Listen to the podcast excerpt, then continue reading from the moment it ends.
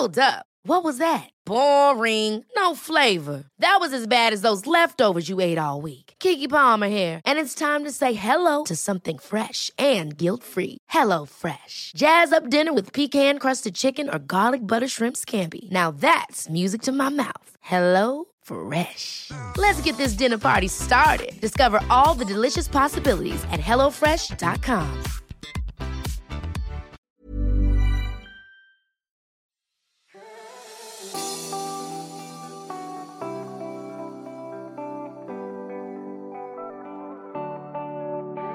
Tulad ko, meron ba kayong mahabang, mahabang listahan ng mga movies and TV shows to watch? Ako din! Nako, huwag ka nang mag-alala. Ngayon, you can binge watch or have the movie marathons with the help of Globe Prepaid's Go Plus 99 with Go Watch. With a total of 16 GB of data, you can now have 8 GB for all sites that you need and 8 GB for your continuous binge watching routine. Patok yan sa mga different apps like YouTube, Netflix, View, I Want TFC, HBO Go, NBA, WeTV, G Movies. Lahat yan! Not just that, you also get unlimited text to all networks valid for 7 days. Para mag-register, all you need to do is grab your phones, download the new Globe One app or the GCash app, or simply dial star 143 hashtag on your mobile phones to quickly register. More fun time for movies and series to watch within the comforts of your home with Globe Prepaid's Go Plus 99 with Go Watch.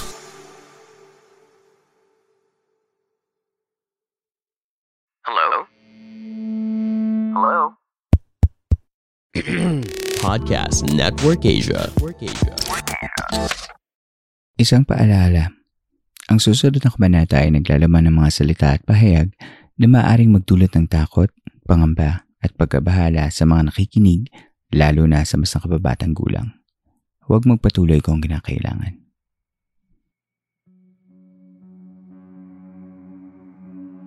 Tuloy po kayo sa ikalabing limang gabi ng San Telmo Society. Sa mga bagong tagapakinig, ang San Telmo Society ay ang listener submission segment ng Philippine Campfire Stories kung saan kada ikalawang linggo ay nagbabasa ako ng mga kwentong naghatid ng mga kababalaghan at pagtataka mula mismo sa mga tunay na karanasan ng iba pang mga tagapakinig. Ngayong gabi, ang unang tampok natin ay ang kwento ni Pat. Ikinuwento ni Pat ang kanyang karanasan tungkol sa kakatwang roommate sa kanilang apartment. Pakinggan natin ang kwento ni Pat.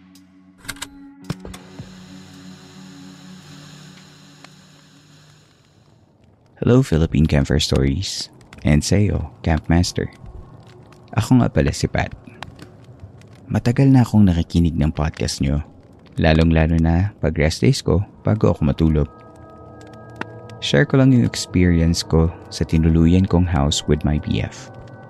Ang style ng bahay is aakyat ka na hagdan bago makarating doon sa pinto ng apartment.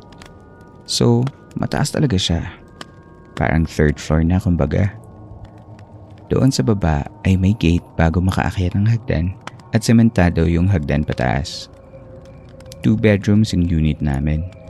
Sa amin yung isa and then sa roommate niya yung kabila. Hindi naman matatakutin ng BF ko pero ilang beses na rin siyang nagkwento na may something doon sa bahay nila. Like minsan may umaakyat ng hagdan kasi naririnig niya yung yabag ng paa at minsan may nagbubukas pa daw ng gate. May naliligo pa nga daw kung minsan. Kahit wala namang tao at mag-isa lang siya. Sa call center kasi nagtatrabaho yung roommate niya at working on site. So siya lang ang naiiwan sa bahay kasi work from home yung setup niya. Every night mag-isa lang siya sa bahay ever since until the time na tumuloy na din ako doon. Nakakarinig daw siya ng mga kaluskos or movement sa kabilang kwarto kahit wala namang tao. Minsan pa nga pinapangungot pa daw siya. Di ko pa pinapansin nung una kasi di naman ako naniniwala sa mga multo. Kasi di pa naman ako nakakakita. Pero I started getting worried nung nagkakasakit na siya at sabi niya, baka daw dahil doon.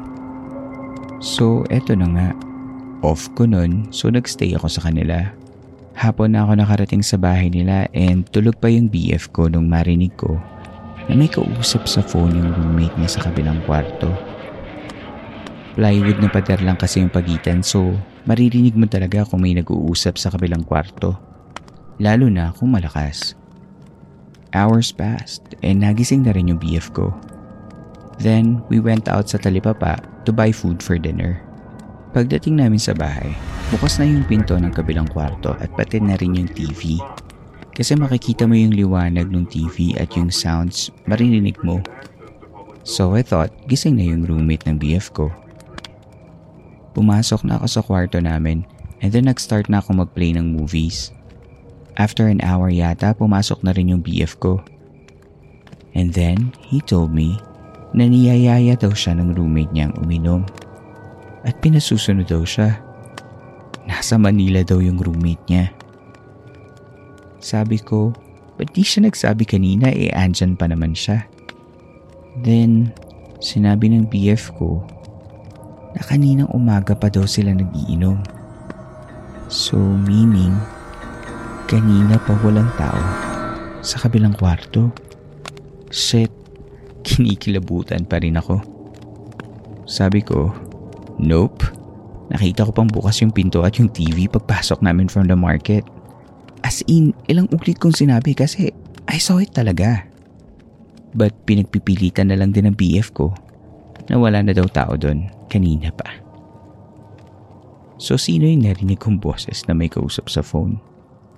At paano nabuksan yung pinto pati yung TV kanina? Lumabas ako ng kwarto to check baka kasi piniplaytime lang ako ng jowa ko. And then, yun na nga. Sarado ang pinto sa kabila. Hindi ako mapakali until dinner time kasi nga I knew what I saw. Hindi ako gumagawa-gawa ng kwento and why would I even do that? Eventually, sinabi sa akin ng BF ko na hayaan mo na kasi, huwag mo napansinin. Ganyan din ako minsan, di ko nilang pinapansin. Doon na ako kinalabutan and then tumigil na ako kasi medyo natakot na ako noon eh. So nanood kami ng mga tatlong movies and we finished around at 3am something na.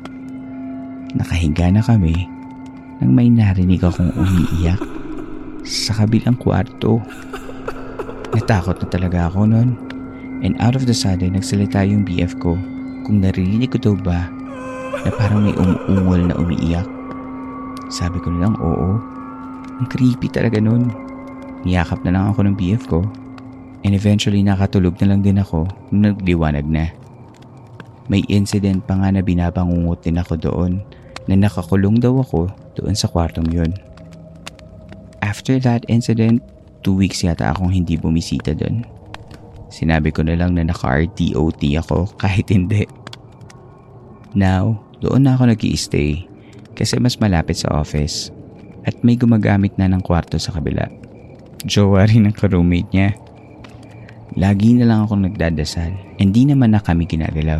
So, okay na rin. But, ito talaga yung isa sa mga moments na gusto ko na lang takpan yung tenga ko kasi ang creepy talaga nung iyak. Ayun, na-share ko lang sa'yo. I hope magpatuloy pa ang kwentuhan at pagtatakutan natin. More power po. Maraming salamat. Salamat Pat sa pagbabahagi mo sa amin ng iyong kwento. Lagi kong sinasabi na bukod sa nakakatakot ang mga ganyang pagpaparamdam sa loob ng mismong bahay, ay nakakainis din dahil bukod sa discomfort na dulot ng alam mong may iba kang kasama sa loob ng iyong bahay, ay kadalasan ay nakakaabala din ito lalo na sa oras ng iyong pamamahinga. At tayo bilang mga working at busy adults, tulog is life, di ba? Mabuti lang at di ka na naaabala ng ghost roommate mo. Siguro next time kapag mayroon kayo ulit marinig, pakiusapin mo na lang na magpatulog naman please. Then, ikwento mo ulit sa amin kung anong nangyari.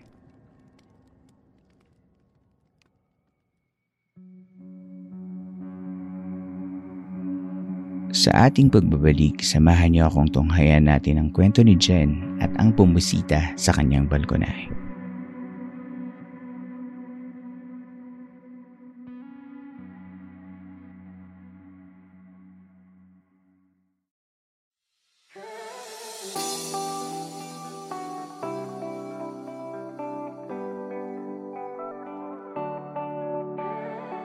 Sobrang stressful talaga when you do things without getting a break. Kahit na yung mga things na gusto mo talagang gawin. Buti na lang, with Globe Prepaid's Go Plus 99, you can register to go watch and start grinding to finish your favorite TV series on Netflix, YouTube, View, I1TFC, or even G Movies. Go Plus 99 with Go Watch lets you get a total of 16 GB of data. That's 8 GB of all sites to do what you need and 8 GB of data for apps that you love. You also get unlimited text to all networks valid for 7 days. Register to Go Plus 99 via the New Globe One app or Gcash or simply dial star 143 hashtag on your phone. Register to Globe Prepaid's Go Plus 99 now and start seizing the moment. Let's go, campers! Hey, I'm Ryan Reynolds. At Mint Mobile, we like to do the opposite of what Big Wireless does. They charge you a lot, we charge you a little. So naturally, when they announced they'd be raising their prices due to inflation, we decided to deflate our prices due to not hating you. That's right. We're cutting the price of Mint Unlimited from $30 a month to just $15 a month. Give it a try at mintmobile.com slash switch. $45 upfront for three months plus taxes and fees. Promo rate for new customers for limited time. Unlimited more than 40 gigabytes per month. Slows. Full terms at mintmobile.com. Ever catch yourself eating the same flavorless dinner three days in a row? Dreaming of something better? Well, HelloFresh is your guilt-free dream come true, baby. It's me, Kiki Palmer. Let's wake up those taste buds with hot, juicy pecan-crusted chicken or garlic butter shrimp scampi. Mm. Hello Fresh. Stop dreaming of all the delicious possibilities and dig in at HelloFresh.com. Let's get this dinner party started.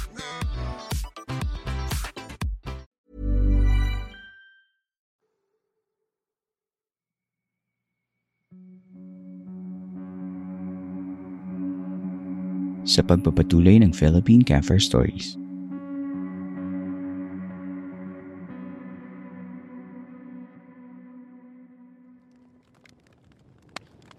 Ang ikalawang kwento ay mula kay Jen. Suki na natin si Jen sa San Telmo Society at nito lang nagbahagi ulit siya ng kwento para sa ating lahat. Pakinggan natin ang kwento ni Jen.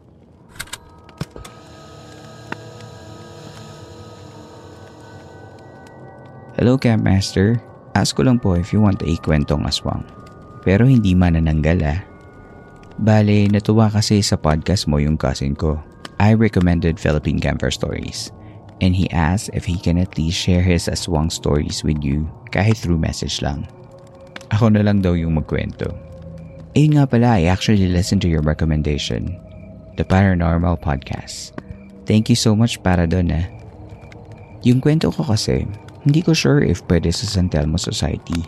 But since na-discuss mo na si Teniente Gimo, I just wanted to tell this one and if you may want to research if posible bang nangyari.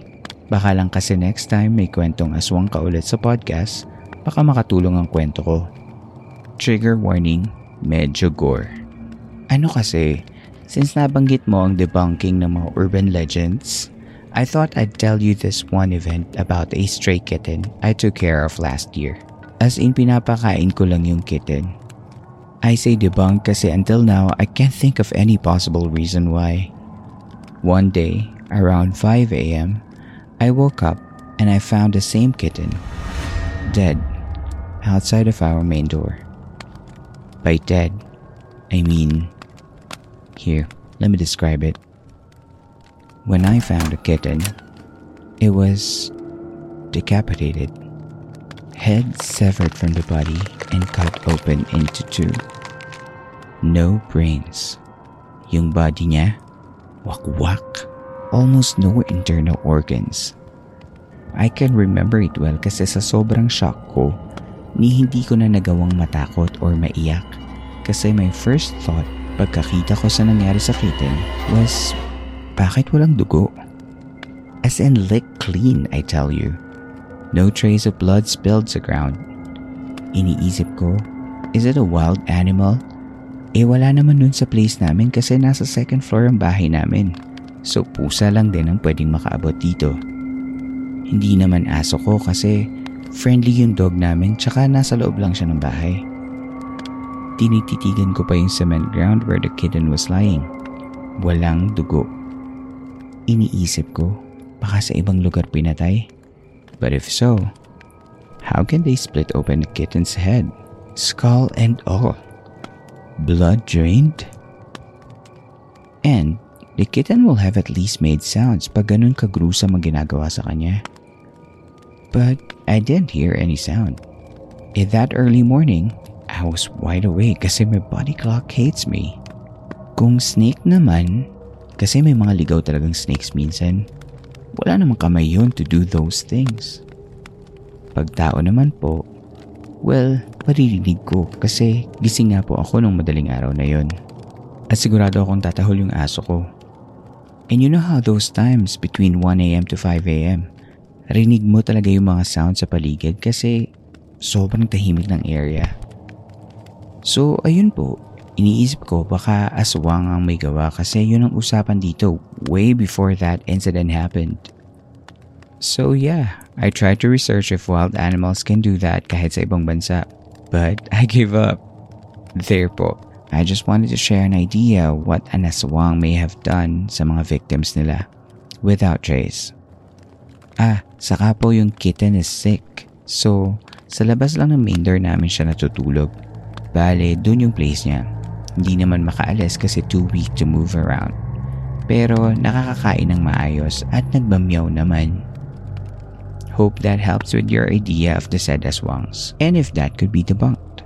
Salamat sa oras. Sorry if my story isn't for San Telmo Society.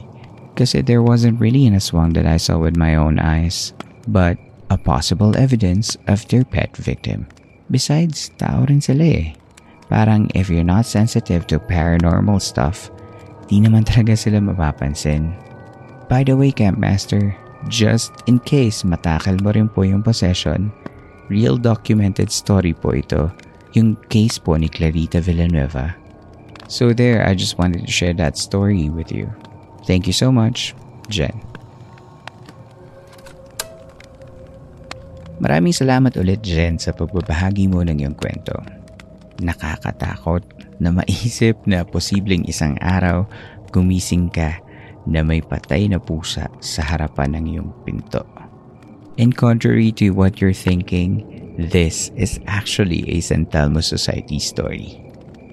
Natatandaan ko pang sinagot ko si Jen when this story was submitted to me via Twitter DMs.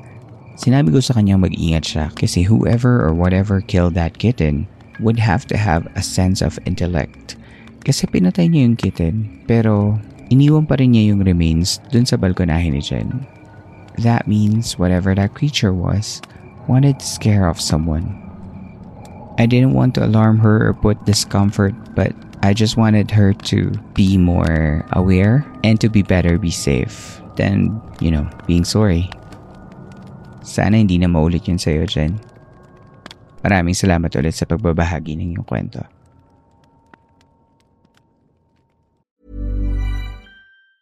Ever catch yourself eating the same flavorless dinner three days in a row? Dreaming of something better? Well, HelloFresh is your guilt-free dream come true, baby. It's me, Kiki Palmer. Let's wake up those taste buds with hot, juicy pecan-crusted chicken or garlic butter shrimp scampi. Mm. Hello Fresh. Stop dreaming of all the delicious possibilities and dig in at HelloFresh.com. Let's get this dinner party started.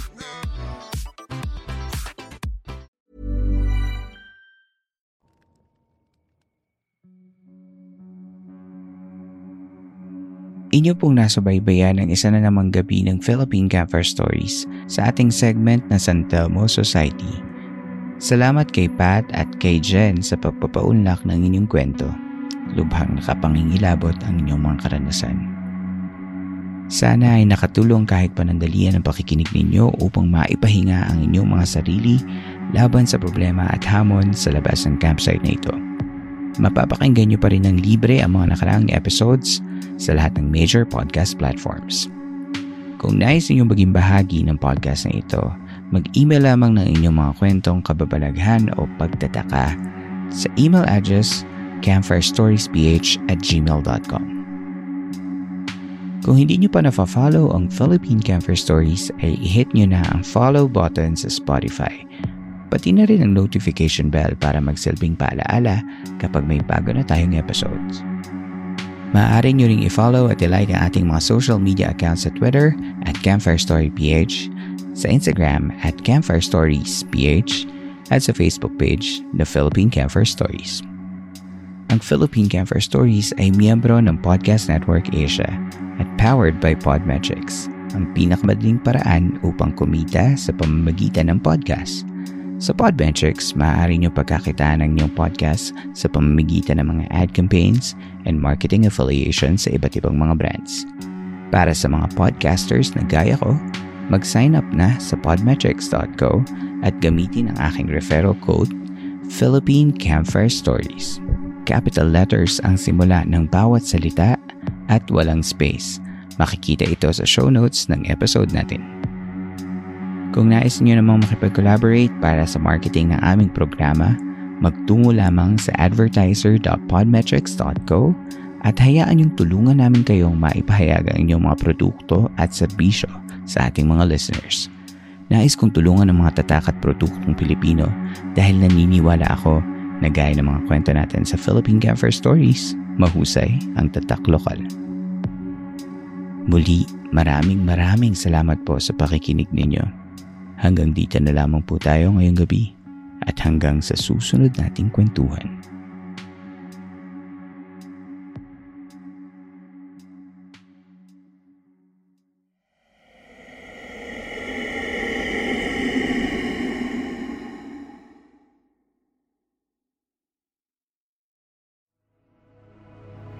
This podcast episode is based on or is inspired by true events. Unless otherwise indicated, all the names, characters, businesses, places, events, and incidents in this podcast are either the product of the podcast creator's imagination or used in a fictitious manner. Any resemblance to actual persons, living or dead, or actual events is purely coincidental.